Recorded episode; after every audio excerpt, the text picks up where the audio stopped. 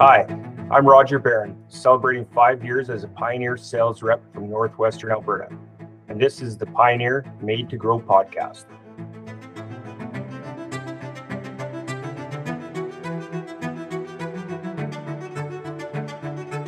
Welcome to another episode of the Pioneer Made to Grow podcast. When it comes to clubroot in canola, well, those that have it know just how destructive it can be. And as it gradually spreads itself across Western Canada, and even can be an issue in central Canada for those growing spring canola, finding the right strategy to avoid the massive yield drag that comes with it is obviously key for anyone. So, in today's episode, we dig deep into clubroot management and are fortunate to kick things off with a research scientist at Corteva that's been looking at, dealing with, and trying to find solutions for clubroot since day one of its discovery. Dan Stanton, thanks for joining the podcast.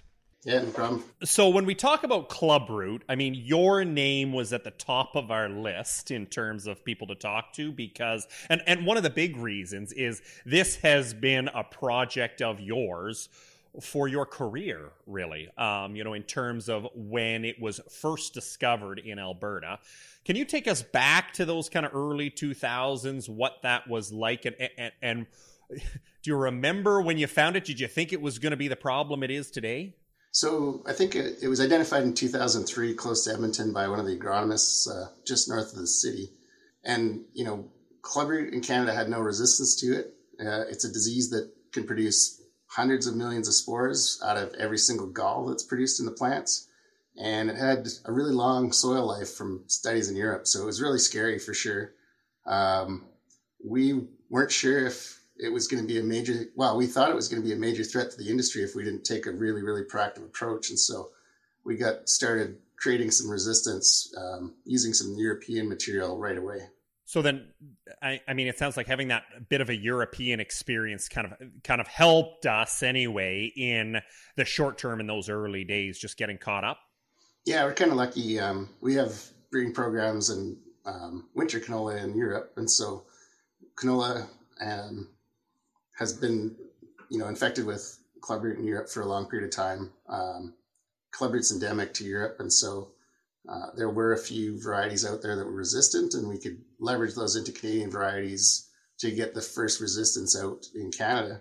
Um, first thing they'd do is test to make sure that that resistance even worked, and so I think it was 2007 we got a collaboration going with Dr. Steven Strelkov at the University of Alberta uh, and I set up basically a testing system to try to see if any of the stuff we were accessing would work in Canada.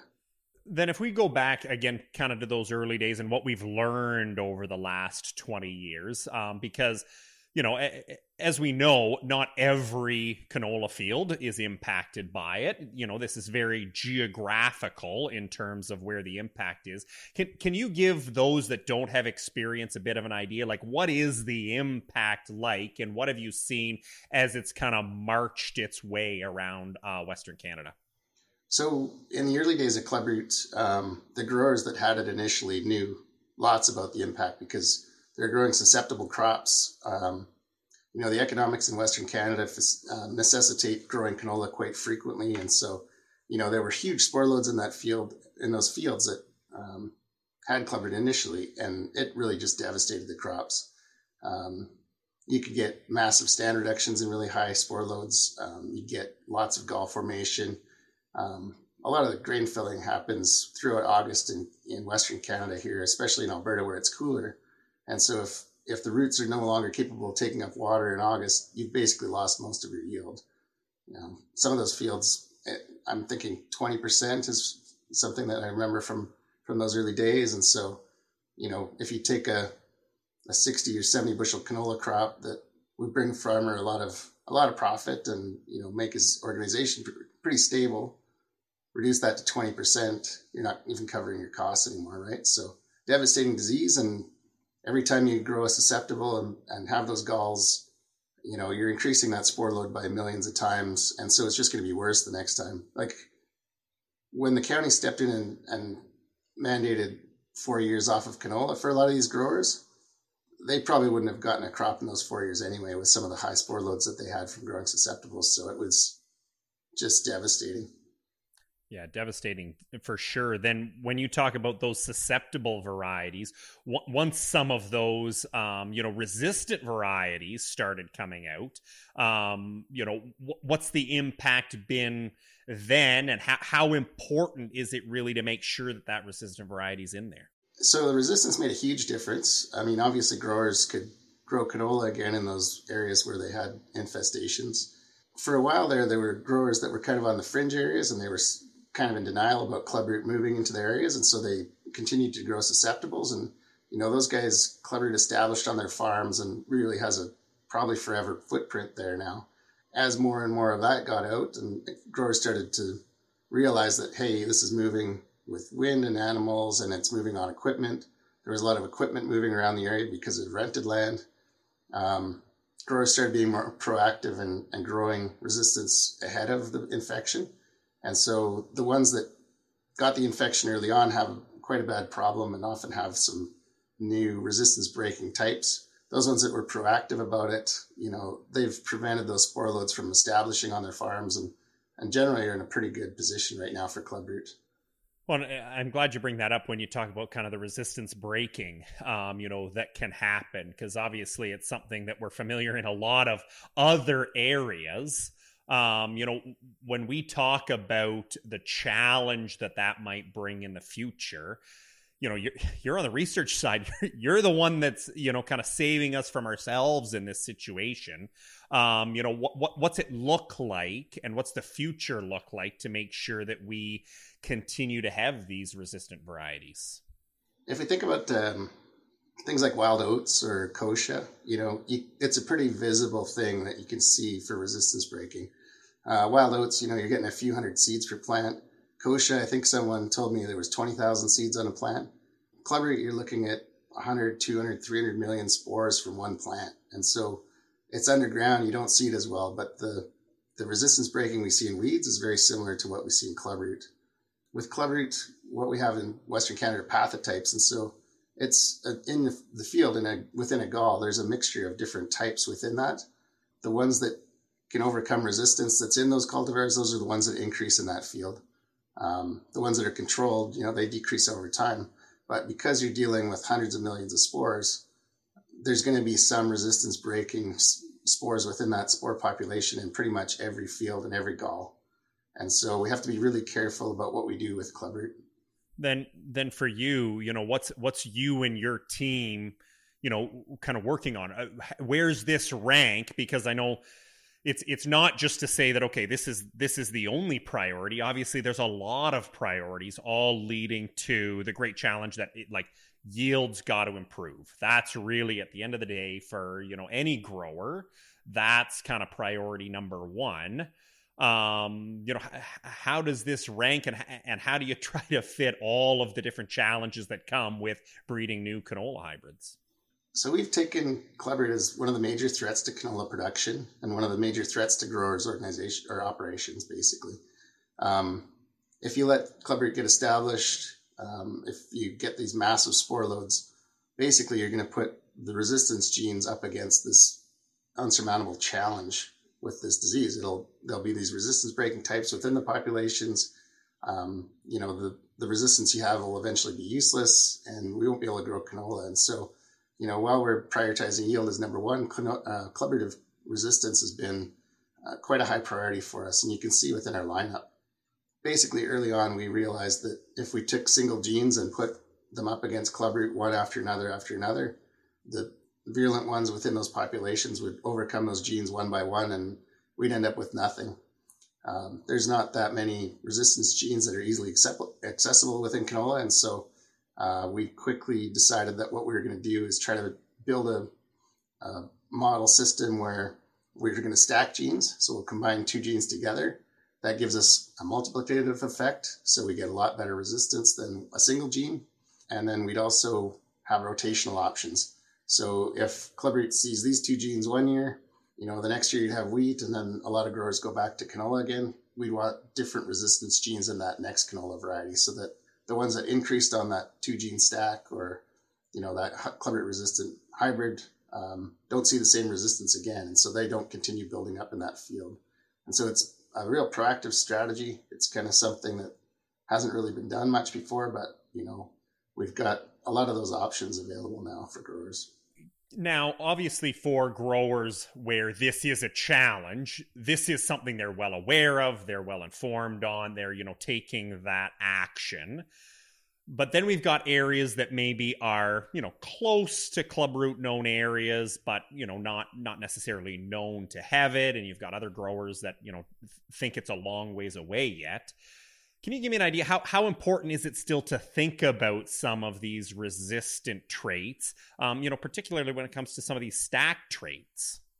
So prevention for clubroot is really key. You know, if a single plant can produce 100 million or 200 million or 300 million spores, that's a massive, massive amount of infectious particles in your field. It only takes about a thousand spores per gram of soil to cause an infection. So, you know, by the time you're getting a whole quarter section of of infested with clubroot, you're talking about trillions or quadrillions even of spores. And so that's a problem that doesn't really go away very easily. If you take a two year break from canola, so most people just do a one year break from canola, they'll grow canola wheat, canola wheat. If you grew canola wheat, wheat, and then go back to canola, you'd have a 90% reduction in those spores. Um, if you let it get to the point where you're in the quadrillions, you know, dividing that by 10 still leaves you in the hundreds of billions of spores. And so you're going to have a huge problem and it's not going to go away in just a couple of years. And so growers that don't have clubroot yet really have a lot of tools available to help them. You know, there's different resistance options out there and they can use those to prevent clubroot from ever establishing. If you've got a little piece of soil coming into your farm and, you know, it's got a few thousand spores on it, if it hits a susceptible, then that's when it grows a big gall on that plant and makes hundreds of millions of spores. If it ends up with a susceptible plant near it and it doesn't produce any galls, then, you know, in a year or two, those few thousand spores are, are down to a level where they're unlikely to even infect your canola. And so prevention is, is really the key to clubroot. Um, not only prevention of the initial clubroot um, infestation, but prevention of some of these new races from spreading, because some of them are much worse than others in terms of their ability to infect the new varieties. Then, when you do talk about prevention, Dan, can you walk me through maybe a couple of other things that producers need to remember and need to keep in mind? You mentioned rotation as being kind of an obvious one, but what are some of those other things that that we maybe just need that reminder on in terms of how can we either a prevent it from even landing, but if it if it does, maybe prevent it from spreading quite as quickly. Yeah, so one of the biggest things is movement of soil. In the initial days of clubroot, before that was understood, there was a lot of soil movement going on. Growers are busy, things can get muddy, equipment can carry massive amounts of soil on them, right? Um, there were lots of growers that, you know, trying to expand their farms usually has acreage all over the place now. And so you're moving from county to county, uh, often moving equipment from county to county, moving across rivers and other natural barriers. Um, and you know, if if growers can get the soil off their equipment, um, you know that makes a huge difference because that equipment's going directly into where you're planting canola. Um, other industries have had to adopt practices to avoid movement of soil, and so you know, oil industry, you see a lot of rig mats out here now, a lot of washing stations, a lot of ways to prevent that move. Clubroot can still move. I mean, if you have a water course carrying soil from one field to the another, if you have a lot of wind erosion happening, I've had a few growers say that where deer and moose and stuff cross into their field, they'll find clubroot patches. And so, you know, you have to assume clubroot will get onto your field through different methods or means. Um, and so putting a resistant variety down there is what prevents it from establishing there. Well, it sounds like to me, you know, the plan really needs to be this combination of okay, we can maybe slow this to think that we can, you know, stop you know, or or completely eliminated. I think you know uh, uh, very much appears to be off the table, but as growers, the best mode really is okay. How, how can we at least slow it down to one prevent it from you know being everywhere real quickly, and two to make sure that those resistant hybrids remain as absolutely effective as possible. Yeah, I mean that's really the goal. We can see some differences between different places and how clubroot was handled. Um, you know, Leduc County put in four-year bans immediately, and we're seeing some resistant breaking types in Leduc County popping up here and there. Um, but um, there seems to be less diversity than what we see in you know Sturgeon County or Westlock County, and I think some of that has to do with how well this or how much the spore load's built up and how many times the original resistance was deployed against it. You know, some of these places like um, Westlock County is where they first identified 5X, and there's quite a few different types now. And uh, if on your farm you have a new type of clubroot that hasn't been seen before, it's unknown how many of these resistant hybrids will be able to prevent, um, you know, galls from forming. if you look over in Saskatchewan, where clubroot showed up after resistance showed up, um, the situation seems to be quite a bit better. Uh, we're not seeing as much of a race shift as we saw in the Edmonton area from those high spore loads. And, you know, that really bodes well for longevity of these resistance genes and the ability to manage things. Well, it definitely seems like you know it's a challenge that we're going to have to continue to look at, but but certainly appreciate you and your team's work on you know continuing to try to find those hybrids that that help at the end of the day get to the mark that you know we all need, which is the yield. So thanks for that, and thanks very much for joining the podcast today, Dan. Now, with that background from Dan, we thought the best approach would be to move to what growers are actually doing now and can do in the future. For that, we met up with two growers in Saskatchewan Garan Rewers of Cut Knife, Saskatchewan, and John Larre of St. Walburgs, as well as Corteva's portfolio marketing manager for Western Canada, Mark Kuchuran. Well, first of all, Mark, John, Garan, thanks very much for joining the podcast today. Um, we just were talking with Dan a lot about kind of the history of clubroot in Western Canada and, and some of the things that Pioneer and Corteva are doing in terms of bringing new hybrids to the market to try to support growers. Um, maybe I'll start with you, gentlemen, just to talk a little bit about what your experience with club Clubroot is. John, my understanding is that you've got club Clubroot in your area. What's your experience been with it? Uh, we, start, I guess, we first kind of got involved, not involved, but found out we had club Clubroot about uh, two, two, three years ago, and I had a lot of background information when I started with Pioneer, so that kind of was more prepared to deal with it that way. And we've been using uh, genetics and rotation as kind of our two biggest things. Cleaning equipment when we go into that area, and yeah, just trying to scout for it in other areas and hope it doesn't spread. hope that seems like one of the things that that growers want to try to. You think that hope will get it, but you know, you said two years ago was kind of when you found it. Um, was it a case of you maybe you had it before then and it just keeps spreading, or like how did you determine you had it two years ago? Um, I'm sure it has been in the area for a lot longer than that, but the way, yeah, uh, the government came out and tested that land and came back with a positive test, so that's how we found out that we actually had it in that location.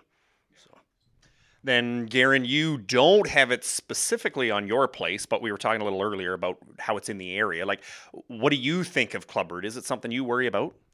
Yeah, we're we're concerned about it all the time. Uh, we use genetics and crop rotation to try to prevent it, and uh, we just try to do all the easy things to prevent it. When you talk about some of those easy things preventing it, what would some of the things be? Like you mentioned, crop rotation is obviously an easy one, just rotating it. But what are some of the other things you do? Uh, change up our genetics. Uh, we do try to uh, be a little bit careful around when we're close to fields that we know have it, and we try to do them last in our rotation and moving machinery. And uh, that's about it. Mother Nature probably has a different strategy though when you're trying to do those fields last. Um, so then, is it a case of you know some of the other places in the area that that do have it? Are are those growers having an impact in your area? Are they seeing yield drag? No, I, I don't think so. I mean, you can pinpoint areas that have had it, and guys do watch them, and everybody uh, keeps an eye out. I don't think there's been any yield response. Now then, Mark, in terms of you know, here, here's two growers that you know either have it or are concerned about it. Um, you know, you're covering Western Canada. Is this something? Is this common for every grower across Western Canada to be worried about club root? I think a large part of where the the disease developed kind of in around the Edmonton corridor. When you think back um, a, a, while ago, right? So a lot of those growers are familiar with clubroot in that Edmonton corridor, and now it's expanded. If you look at the provincial clubroot distribution maps, you can see how it's spread the last four or five years. So I think growers in Western Canada are starting to realize it more, and the disease is spreading um, from where it's originating, right? So they're taking precautions, like these gentlemen mentioned already, to manage the disease. But I think when you look even at the number of acres that clubroot resistant hybrids are growing on right now, there's about 75% of the 22 million acres of canola that have clubroot resistant genetics um, out there right now. Yeah, I so. think a large part of it is the the industry realizes that the clubroot is a disease that we need to take seriously and need to be proactive on, right? So a lot of the hybrids that are being developed by us as well as other seed companies have clubroot resistance, right? So that's part of it, but also just growers knowing um, maybe to use a clubroot resistant hybrid if one doesn't have one, even if you don't have the disease, is kind of what our message is to a lot of the farmers in Western Canada.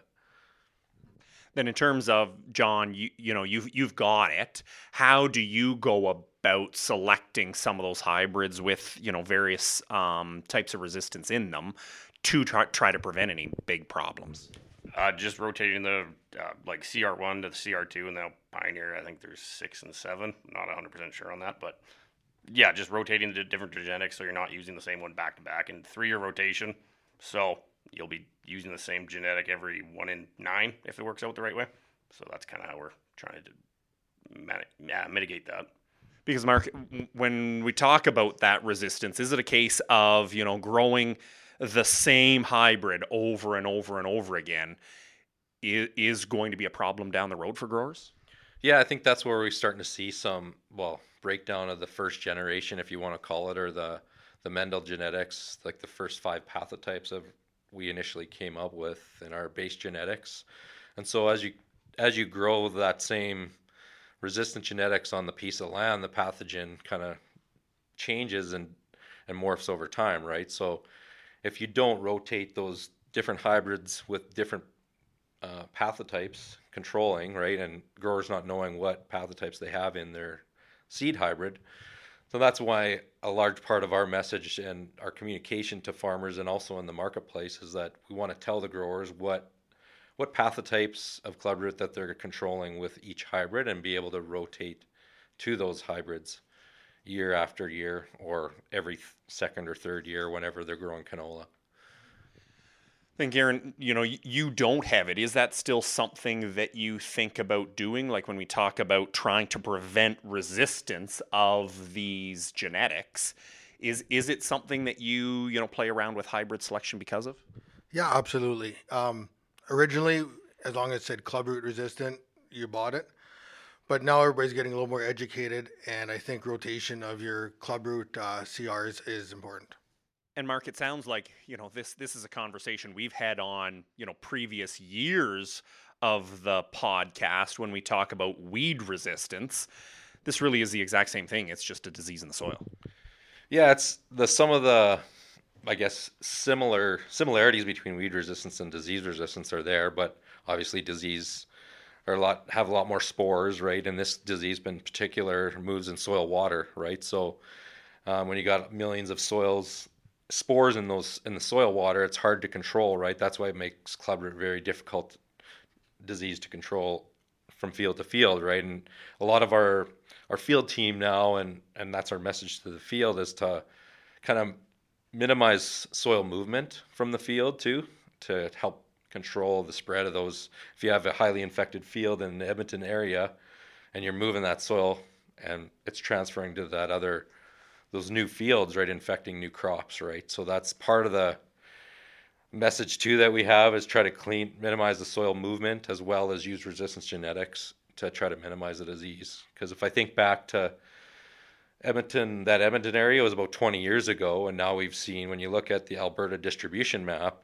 it's it's spread quite a bit from Edmonton all the way into Saskatchewan and also in northern Alberta as well, right? So and even Manitoba's got some areas if you look at the Manitoba map um, so yeah, I know no one probably wants to talk about this, but do you think part of the distribution of club clubroot has to do with like where the oil field is heavily active and they're moving equipment back and forth? Because like where Edmonton is, where it started, a lot of oil activity up where we are, where we are in the northwest Saskatchewan.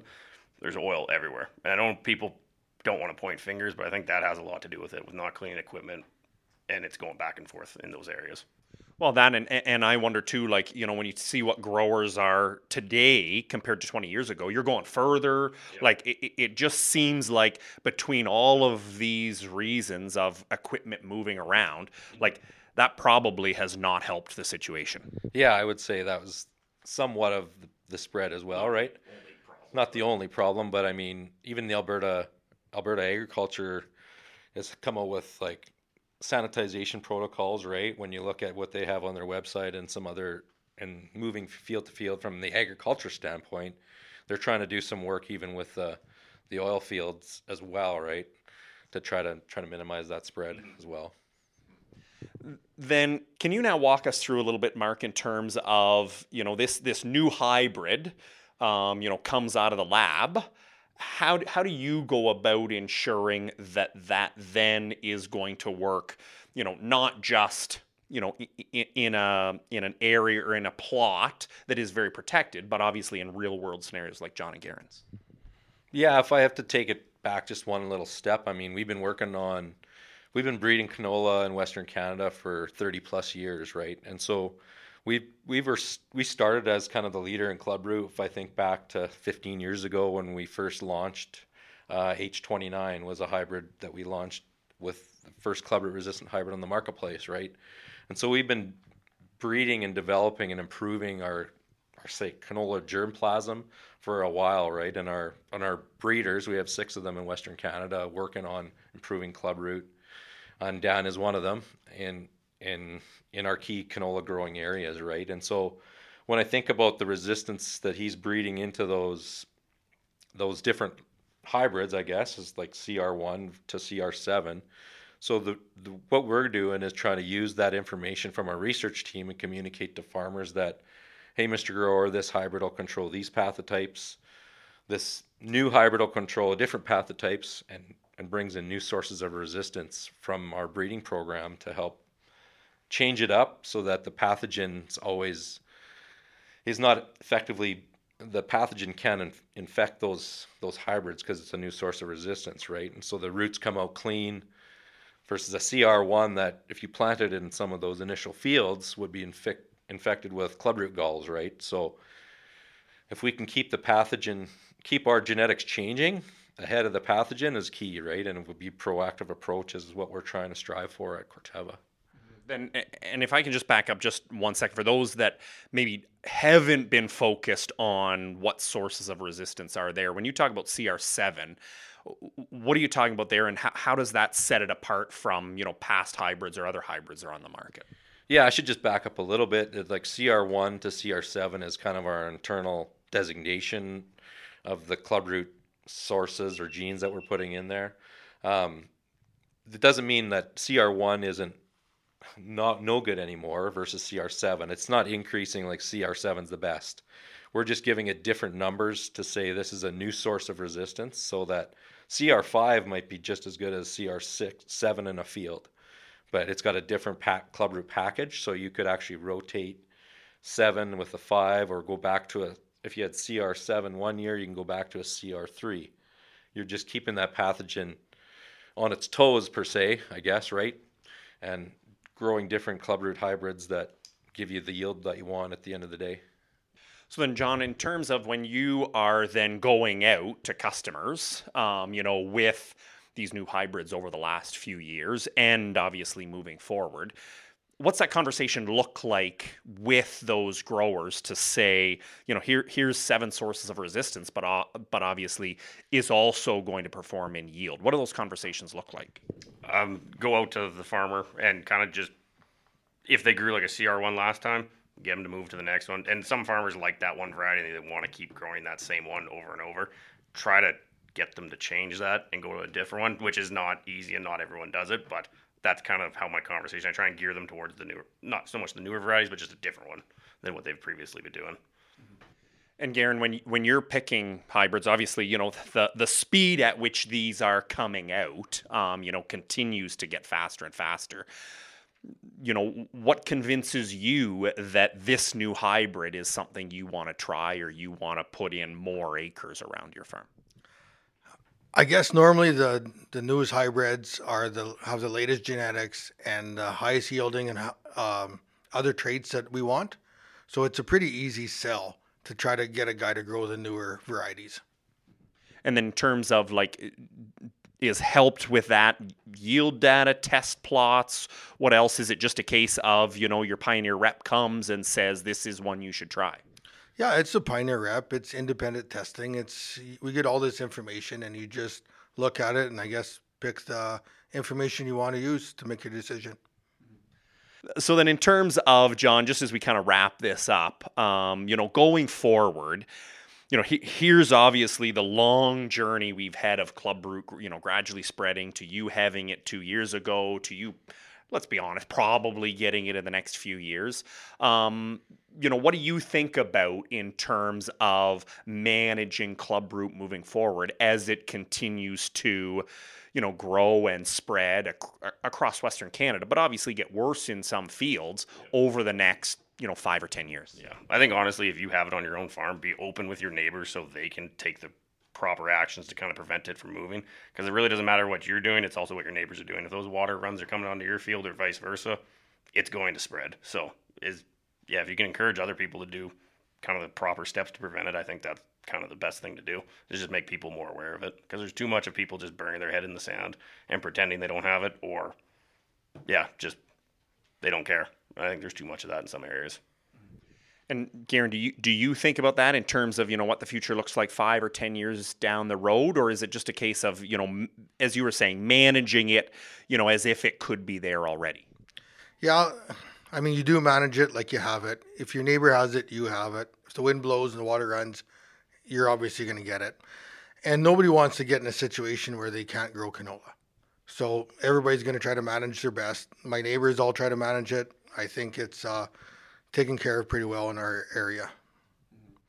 And finally, Mark, you get kind of last word here, just in terms of you know where do you see and and what are your kind of priorities for you know seed going out the door at Pioneer? You know, what are your priorities for the next five to ten years to make sure growers can, as Garan said, like you want to grow canola, it's too profitable not to. Um, you know, but how do you see that need to manage it over the next five to ten years?